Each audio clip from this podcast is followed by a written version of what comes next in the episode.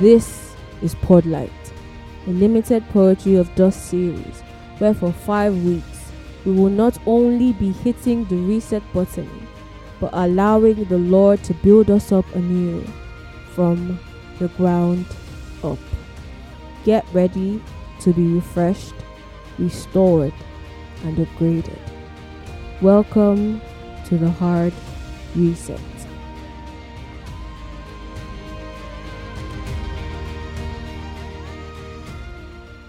Pray without ceasing. A little disclaimer as you listen to this episode, you are going to need your Bible. So please make sure that it is within reach. Okay, let's go. So I believe that prayer is one of the greatest gifts of God to mankind. I also believe that it is a tool, a weapon that accomplishes so much more than we've even scratched the surface of. If it wasn't, why would Jesus speak a parable to the end that men ought always to pray and not to faint?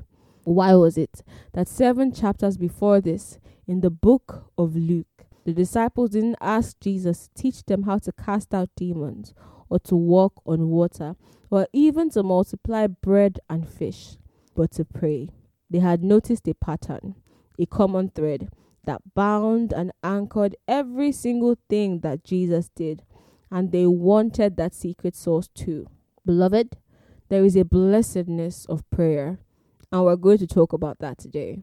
This mini season of Pod has been about resetting ourselves and rediscovering the tenets that should be pillars for our Christian faith. In a world where it can get so busy that we lose sight of what really matters, it is pertinent that we always remind ourselves of our true priorities. This is the only way that we can navigate through the noise. Last week we talked about the word. This week it's on the points of prayer. I heard a man of God say a couple of months ago that more than what the practice of prayer does for you, prayer is useful for the work that it does in you. As children and friends of God, we must always remember that when we go to Him, He hears us, that we're not just beating at the wind, offering vain repetition to somebody who isn't even paying attention. So that brings me to my first point that the first thing that prayer accomplishes in you is communion. The Bible is filled with several accounts of Jesus withdrawing at multiple times by himself to pray. To the wilderness, on the mountain, it didn't matter where, as long as it was private and hidden from others. He would seek communion and communication with his Father. Even though he was fully God, he knew the limitations of his human nature. He knew that without seeking God in prayer, it would be difficult to accomplish the purpose for which he had come to earth. Sometimes I wonder what Jesus was even talking to God about. After all, they were one. What conversations did they have with one another? Why was he telling God what he already knew? Why did he go through the pains of doing that? Because trust me, sometimes prayer can feel like labor. I believe that it's because there was a certain nearness that could only be achieved, a union a connection of spirits that could have only been attained by spending time in God's presence. It's something I cannot convey with normal words in my physical understanding. I remember when I was first starting to build consistency in prayer. I would set a timer to pray for at least one hour so I could feel like I'd spent a substantial amount of time with God. Initially, it worked. Oh, it did because it's helped me to have like a schedule with which to practice spiritual activities. But later, it began to feel religious, like something I was doing to just tick off a spiritual box. In fact, I would check my phone mid prayer to count how many minutes were left. As a result, being distracted from spending time with the one whose face I'd actually come to seek, I stopped enjoying it. I stopped enjoying him. I was just going through the motions. And so I asked the Holy Spirit for help. I wanted to rediscover my love for God, to love on Him, and then He gave me this bright idea to just spend time with Him the way I would with a loved one. No timers, no time periods, just pure, unadulterated conversation. And the most important part was to not just talk, but wait until He talked back. Trust me, that is real communion It's a two way street. I abandoned the timers and I just went to him with an open heart. That truly he was a rewarder of those who diligently sought him. It changed my relationship with him for the better. And now I can honestly say that I look forward to spending time with God now because there really is nothing like his presence. How about you try that today? Talk to God the way you talk to your friend. Sing to him, speak to him, and watch him honor your invitation. So let's move on to the second point of today's podcast about what prayer accomplishes in our lives. Change. Prayer changes us within and without. There's this dynamic effect of prayer to produce power, no matter the situation, no matter the dilemma. The word of God does tell us that after the prophet Elijah prayed, the heavens opened and gave rain following three and a half years of famine. That can be considered as the change without. However, there's another aspect of change that happened in that same chapter. I do not consider it a coincidence that it was after Elijah prayed that a change happened within him. The Spirit of God came upon him so that he outran the chariots of Ahab. The prayer activated speed within him leveling him up and accelerating his reach into the divine. And this is just one example. The Bible gives us even more accounts of changes happening without, like Daniel interceding for the nation of Israel for the season of their captivity to end, or Abraham bargaining with God through conversation and intercession concerning the people of Sodom and Gomorrah, for God to not slay the righteous with the wicked. What of Hannah, who prayed fervently and finally received her son? Or Jonah calling out to God from the belly of the whale and being delivered? There are countless accounts of the prevailing power of prayer in the Bible, too many to draw from, too many to inspire us. When you pray, a change must happen. Jesus himself also exemplified the revelation of change. Luke 9, verse 29 tells us that as Jesus prayed, the appearance of his face became different, actually transformed, and his clothing became white and flashing up with the brilliance of lightning. The discipline of prayer transformed Jesus, changing him from the inside out. In Gethsemane, prayer produced a change in him as he wrestled with his flesh for him to submit to the will of the Father above his own. It is important that as believers, we recognize that our prayer has power. Sometimes, when things don't end up the way that we want or the way that we hoped for, perhaps the change that occurred was not really in our situation, but in our spirits. Prayer is never wasted. It is never a futile experience as long as it is heartfelt it will accomplish something. The Bible tells us in James 5 verse 16b that the heartfelt and persistent prayer of a righteous man is able to accomplish much when put into action and made effective by God. It is dynamic and can have tremendous power. And on to my last point, which is twofold.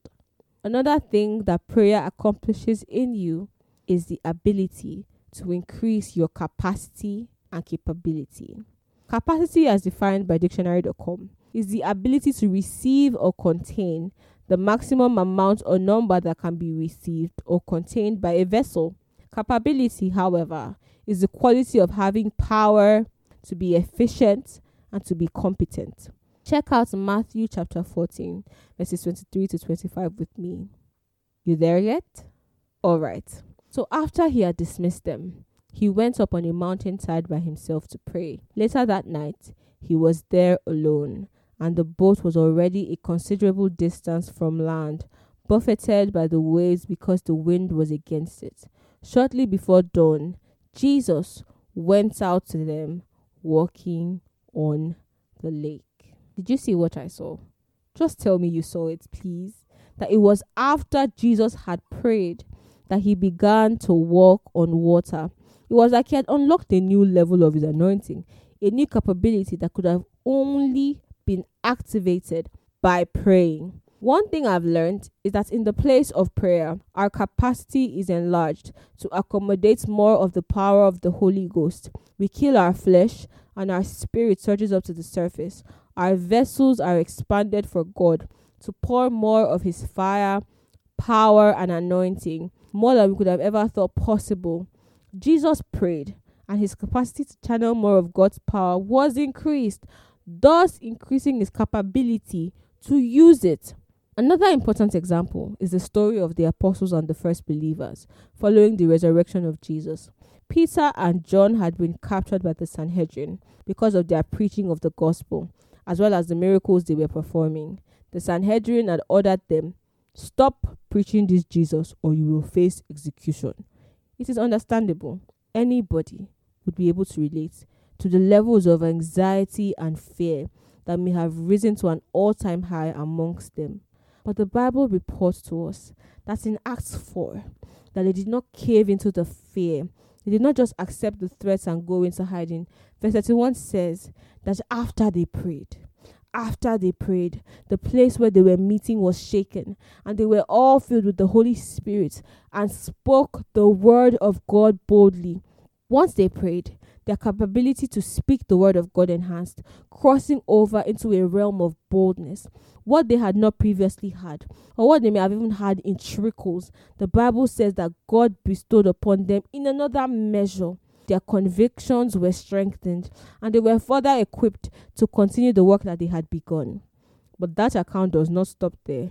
Just two verses later, in verse 33, the Bible says that with great ability and power, the apostles were continuously testifying to the resurrection of the Lord Jesus Christ, and great grace rested richly upon them all.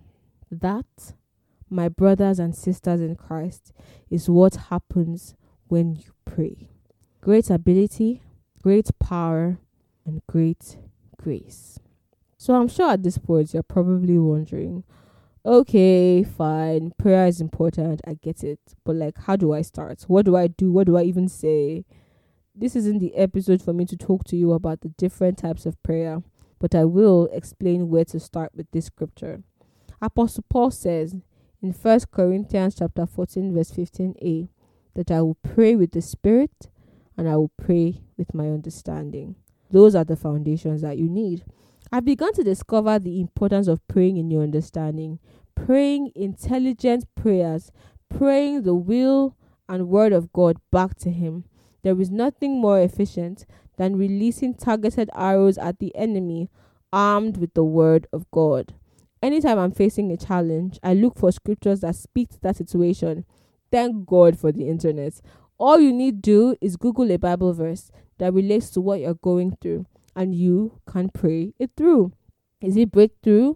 Do you need speed, joy, hunger, fire for God, wisdom, direction? Anything that you need is found in His Word. The moment we invite the Holy Spirit to pray through us, He will open that scripture to us, and before you know it, even more requests will come tumbling out of your lips. Praying using the scriptures means reminding God of what He has said. In doing so, we fulfill the mandate in Isaiah 62, verse 6 and 7, which says, To give the Lord no rest until he has established Jerusalem, or in this case, us. I'm a living testament of how effective and important it is to table our request before God with evidence from His Word. And if you want to add even more sauce, even more fire to your prayer life, you must practice the second part of First Corinthians chapter 14 verse 15, which is to pray in the spirit. That means to pray in tongues. This, beloved, is a complete game changer. There are times that no matter how much we think we know of our particular situation, there will be gaps or infirmities in our knowledge. Only the Spirit of God can help us in our weakness. For when we know not what to pray, He intercedes for us. For when we pray in tongues, we edify ourselves, stacking up, building, rising higher and higher like an edifice, the more that we pray. It is one spiritual exercise that builds up your spiritual muscles. I have experienced many breakthroughs in the place of prayer just by praying in the Spirit. Ceilings broken, addictions done away with, conviction strengthened, desires fine tuned, fire reignited, creativity tapped into, mind blowing ideas for the podcast, for other creative pursuits have been birthed in the place of prayer simply by submitting my spirit and praying through in tongues. Praying in the spirit aligns you with God's will and equips you to accomplish it. So, what am I trying to say? God has given us too many weapons, armed us too much for war, for us to not insist and persist as we run this Christian race. Prayer is not an option, it is a necessity. Colossians chapter 4 verse 2 tells us to be persistent and devoted to prayer, to be alert and focused, always giving thanks to God. We must not continue to lay in a bed of complacency, letting the fire on our prayer altars dwindle until they die out. As a child of God, you cannot let one day, two days, three days pass without communing with God, without praying the scriptures. The heavens forbid it. I'm here to stir up a fire within you, to provoke a hunger and thirst, to lay hold of that which is available, only possible to you through prayer power. I decree unto you today that where there was once nothing but ash on your altar, the fire of the Holy Ghost falls on it once more. Your zeal to commune with God burns even brighter than before. That the zeal for the Lord's house consumes you. That even when you do not know what to pray, the Holy Ghost intercedes on your behalf. I pray for you that the devil does not steal your voice, that your awareness of the necessity and power of prayer grows more and more each day. That you not only persist, you come up hither with every day that you pray, that your prayers rise up unto the Lord as incense, and the Lord reveals to you great and marvelous things that you do not know whenever you call upon Him. That even though you feel like a child, once you enter into your prayer room, you come out a giant in the spirit, completely confident in who and what you carry, that the sword of the Spirit vanquishes every obstacle in your way. That whenever you pray, you constantly receive wisdom, guidance, and strength, that you never stop praying. So, beloved, let us stay alert. Let us persevere. Let us petition on every occasion and in every season. Because you can be sure that as long as there is a man to pray, there is an omnipotent God to answer. Systems upgrade successful.